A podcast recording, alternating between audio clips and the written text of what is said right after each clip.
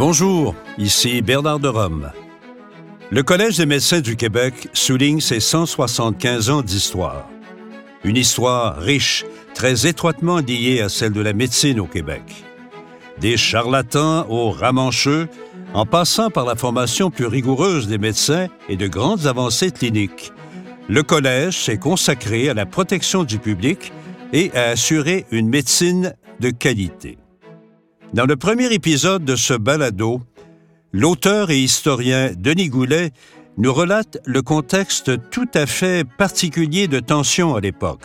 C'est pourquoi il était devenu nécessaire que naisse le Collège des médecins en 1847.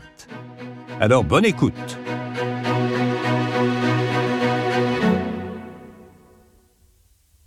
La création du Collège des médecins du Québec est le résultat d'un contexte particulier qu'il faut présenter pour comprendre sa précocité en une période où il n'y a aucune institution de ce genre en Amérique. Il faut savoir que la, pratique de la médecine et de la chirurgie du 18e jusqu'au milieu du 19e siècle est alors peu encadrée. Elle s'insère dans un monde où dominent de nombreuses pratiques traditionnelles, axées le plus souvent sur l'automédication et la pharmacopée populaire. Les médecins sont peu nombreux, en une terre où le recours aux services médicaux demeure rare. L'exercice médical consiste alors à procurer des soins et des services qui recoupent à la fois la médecine et la chirurgie.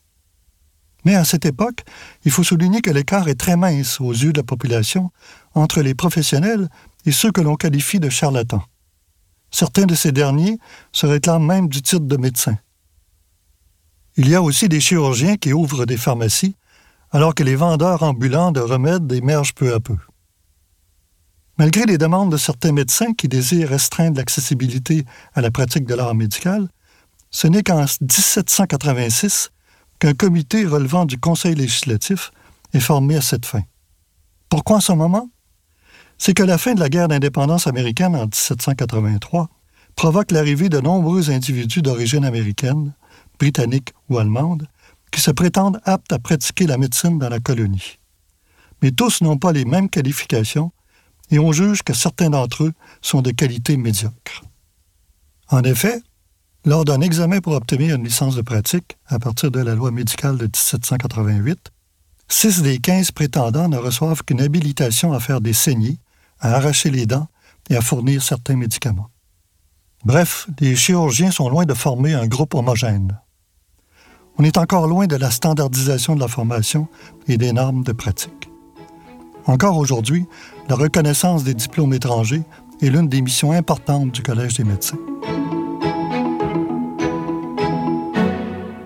Durant les années 1830 et jusqu'au début des années 1840, les tensions entre certains groupes de médecins, britanniques, canadiens français et irlandais, deviennent particulièrement aiguës. Le conflit est à la fois ethnique, politique et social. Le monopole exercé par McGill école unilingue anglaise, sur l'enseignement de la médecine constitue un héritage majeur, d'autant que la représentation des francophones au sein de la profession a augmenté de façon importante entre 1818 et 1838. Et puis, il y a aussi le fait qu'il y a eu un accroissement sensible des médecins pratiquants en milieu rural. C'est dans ce contexte d'affrontement et de revendications socio-professionnelles que se dessinent les prémices d'un contrôle de la pratique médicale en territoire québécois on insiste de plus en plus sur la nécessité d'exiger une formation médicale plus uniforme et mieux adaptée au développement de la médecine clinique qui a pris son essor en Europe. De fait, la qualité des diplômes varie considérablement à l'époque selon qu'on a étudié dans les grandes écoles britanniques et françaises, que ce soit à Londres, à Paris ou à Édimbourg, ou encore dans une petite école de médecine américaine. Ainsi, L'une des revendications principales des médecins réformistes durant les décennies 1830 et 1840 concerne non seulement le resserrement des normes d'admission à la pratique, mais aussi l'établissement d'un enseignement médical francophone en territoire québécois et répondant aux normes alors en vigueur. Il faut aussi souligner que de graves épidémies de choléra ont frappé le Québec en 1832 et 1834 et que des maladies infectieuses telles que la variole sévissent avec intensité. Ce sont les médecins qui sont chargés de mettre en place certaines mesures sanitaires. Mais on ne s'entend pas sur les causes de ces maladies et donc sur les modèles préventifs. Les médecins et chirurgiens se contredisent sur la place publique. Cette période est par ailleurs marquée par l'organisation d'un groupe de pression composé de médecins francophones et irlandais, dont certains sont d'ardents patriotes, qui désirent contrecarrer le monopole des médecins anglophones de McGill au sein des bureaux d'examinateurs, alors chargés de décerner les droits de pratique dans la province. C'est ce groupe de médecins de Québec et de Montréal, possédant des appuis importants au sein de l'Assemblée législative, qui fera parvenir une pétition demandant l'incorporation de la profession au sein d'une nouvelle institution. Cette pétition, qui compte 181 signataires, est acheminée à l'Assemblée législative du Canada uni le 17 juin 1847. En tête de liste figure le doyen de la profession, le docteur Daniel Arnoldi. Mais l'âme principale de cette démarche est sans contredit le docteur Wolfram Nelson. Le 28 juillet, les pétitionnaires obtiennent gain de cause. Le processus d'adoption de la loi d'incorporation a été relativement rapide. Cela tient au fait que les démarches entreprises pour l'incorporation de la profession étaient loin d'être improvisées. Les liens entre l'Assemblée législative et les instigateurs de la pétition sont pour le moins étroits, si l'on considère que l'auteur du projet, le Dr. Walfred Nelson, est député de Richelieu et que le procureur William Badley, chargé de présenter la pétition à l'Assemblée législative, est le frère du Dr. Francis Bagley, l'un des importants initiateurs du projet. En outre, le comité de cinq personnes qui avait été chargé d'étudier le projet en deuxième lecture était composé de quatre médecins parmi lesquels on retrouvait deux fervents patriotes, Wolfred Nelson et Thomas Boutillier, et un médecin nationaliste, Pierre de Salle-Laterrière. Un tel comité ne risquait guère de faire un rapport défavorable à l'Assemblée législative.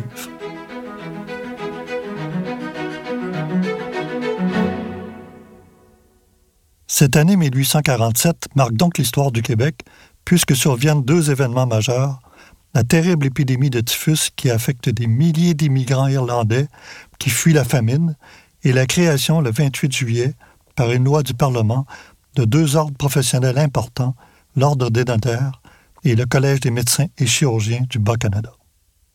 Médecins et notaires acquièrent ainsi des pouvoirs importants en matière de contrôle de leur profession.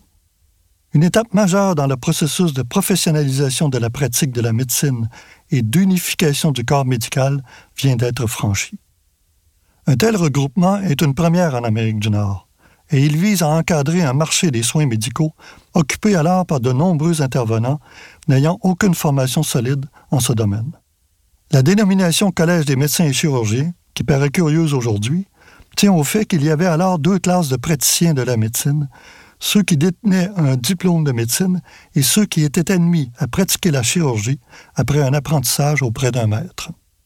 Le préambule de la loi mentionne, comme le souhaitaient les pétitionnaires, et je cite, qu'il est grandement à désirer que la profession médicale du Bas-Canada soit mise sur un pied plus respectable et plus efficace à la fois, et que de meilleurs moyens de convaincre et punir les personnes qui pratiquent la médecine sans licence soient établis. D'entrée de jeu, on souhaite assainir la pratique médicale afin de permettre à la population d'obtenir de meilleurs soins. Les fondements du mandat de protection du public sont déjà posés. De fait, le Collège obtient dès lors le contrôle des admissions à l'étude et à la pratique de la médecine. Mais plus encore, les médecins se voient garantir, et je cite, la liberté d'appliquer des traitements dont la nature et la qualité sont du seul ressort du praticien et ce, sans intervention d'organismes extérieurs à la profession. Élément encore fondamental aujourd'hui. Implicitement, le législateur dans nos collèges un double mandat, protéger la santé publique et contrôler la pratique médicale. En lui confiant les pouvoirs de réglementer les études médicales, de contrôler l'admission à l'exercice de la médecine, de surveiller la pratique médicale et de réprimer l'exercice illégal de la médecine, l'État lui accorde davantage un rôle de régisseur de la qualité de la médecine que celui de protecteur des intérêts des médecins. Un tel mandat implique dans une certaine mesure une fonction de protection du public. Mais dans une période où une grande partie de la population n'a qu'un accès limité aux soins prodigués par les médecins, on ne saurait invoquer la notion générale de protection du public comme c'est le cas aujourd'hui. Le droit à la santé et à l'accessibilité des soins médicaux pour l'ensemble de la population sont des éléments très récents de notre histoire.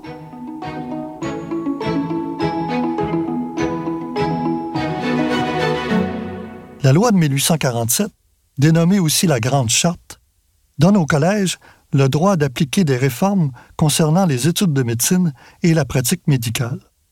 Rappelons qu'au tournant des années 1840, l'enseignement médical, outre les leçons privées prodiguées par quelques médecins à Montréal et à Québec, est essentiellement monopolisé par la faculté de médecine de McGill. Avantage intéressant, le titulaire d'un tel diplôme se voit exempté de l'éprouvant examen devant le bureau des examinateurs et obtient automatiquement le droit d'exercer la médecine sur tout le territoire de la colonie. L'Université McGill jouait ainsi d'une puissance d'attraction importante sur les candidats à l'étude de la médecine, et ce, au détriment de la formule traditionnelle de l'apprentissage. Si les praticiens de Québec sont moins touchés par les avantages qu'offre l'Université McGill, ceux de Montréal s'offusquent d'une telle menace à leur lucratif enseignement. Il faut souligner que les leçons cliniques offertes aux apprentis médecins constituent alors un revenu d'appoint intéressant pour les meilleurs praticiens. Face à ce monopole, certains médecins anglophones et francophones se mobilisent à Québec et à Montréal afin d'obtenir la création de nouvelles écoles de médecine au Bas-Canada. Avec l'incorporation de l'École de médecine et chirurgie de Montréal et de l'École de médecine de Québec en 1845, les bureaux d'examinateurs voient leur pouvoir battu en brèche en ce qui regarde l'admission à l'étude et le droit de pratique, domaine encore largement sous la dépendance de l'État. En 1847, la création du collège modifie substantiellement les conditions d'admission dans les écoles de médecine ainsi que les conditions d'obtention du droit de pratique tranchant avec le laxisme qui régissait auparavant le contrôle de la pratique médicale, la loi de 1847 donne au collège le pouvoir de régir les critères d'admission à l'étude, tels que, je cite, la jouissance d'un bon caractère moral, une connaissance suffisante du latin, de l'histoire, de la géographie, des mathématiques et de la philosophie naturelle. À compter de 1850, une connaissance générale des langues anglaises et françaises sera aussi exigée. En 1868, on ajoutera le grec et la physique comme matière préalable. Ces exigences d'admission varieront peu avant la fin du 19e siècle. Le collège obtient aussi le droit de fixer les critères d'obtention du certificat de pratique, durée des études, cours à suivre, âge de l'aspirant, etc. Il fixe désormais l'âge minimal d'admission à 21 ans et la durée des études à pas moins de quatre années d'apprentissage auprès d'un ou plusieurs praticiens dûment autorisés à pratiquer la médecine. Auparavant, une telle caricature était suffisante pour obtenir une licence, mais la loi de 1847 oblige maintenant le candidat à suivre pendant six mois des cours d'anatomie générale et de physiologie, d'anatomie pratique, de chirurgie, d'obstétrique, de chimie et de pharmacie. Ces nouvelles obligations sont en accord avec le développement considérable de la médecine clinique en territoire européen. Les membres fondateurs du collège imposent à tous les candidats un minimum de deux cours de clinique chirurgicale et de clinique médicale, ainsi qu'un stage clinique d'une année dans un hôpital d'au moins 50 lits. Rappelons que l'un des initiateurs de la création du collège, le Dr Francis Bagley, avait été formé très tôt à la méthodologie clinique européenne et qu'il avait été l'un des premiers à introduire dans les années 1840 le stéthoscope en territoire canadien.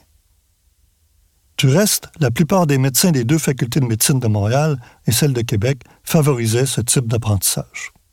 La Grande Charte, tout en conservant le mode d'apprentissage par caricature, rend obligatoire pour la première fois l'inscription à une faculté ou à une école de médecine. Les écoles de médecine de Québec et de Montréal ont donc la possibilité d'augmenter substantiellement leur clientèle. Durant les deux premières décennies de son existence, le Bureau provincial de médecine, organe du collège, jouera tout de même un rôle important dans le contrôle des admissions à la pratique. Entre 1847 et 1850, il évaluera 166 candidats, parmi lesquels 108 sont admis. En 1859, il décernera 78 permis de pratique et admettra 97 candidats aux études. Je vous rappelle que vous êtes du premier épisode d'un balado du Collège des médecins qui souligne ses 175 ans d'histoire. Le récit se poursuit dans un moment.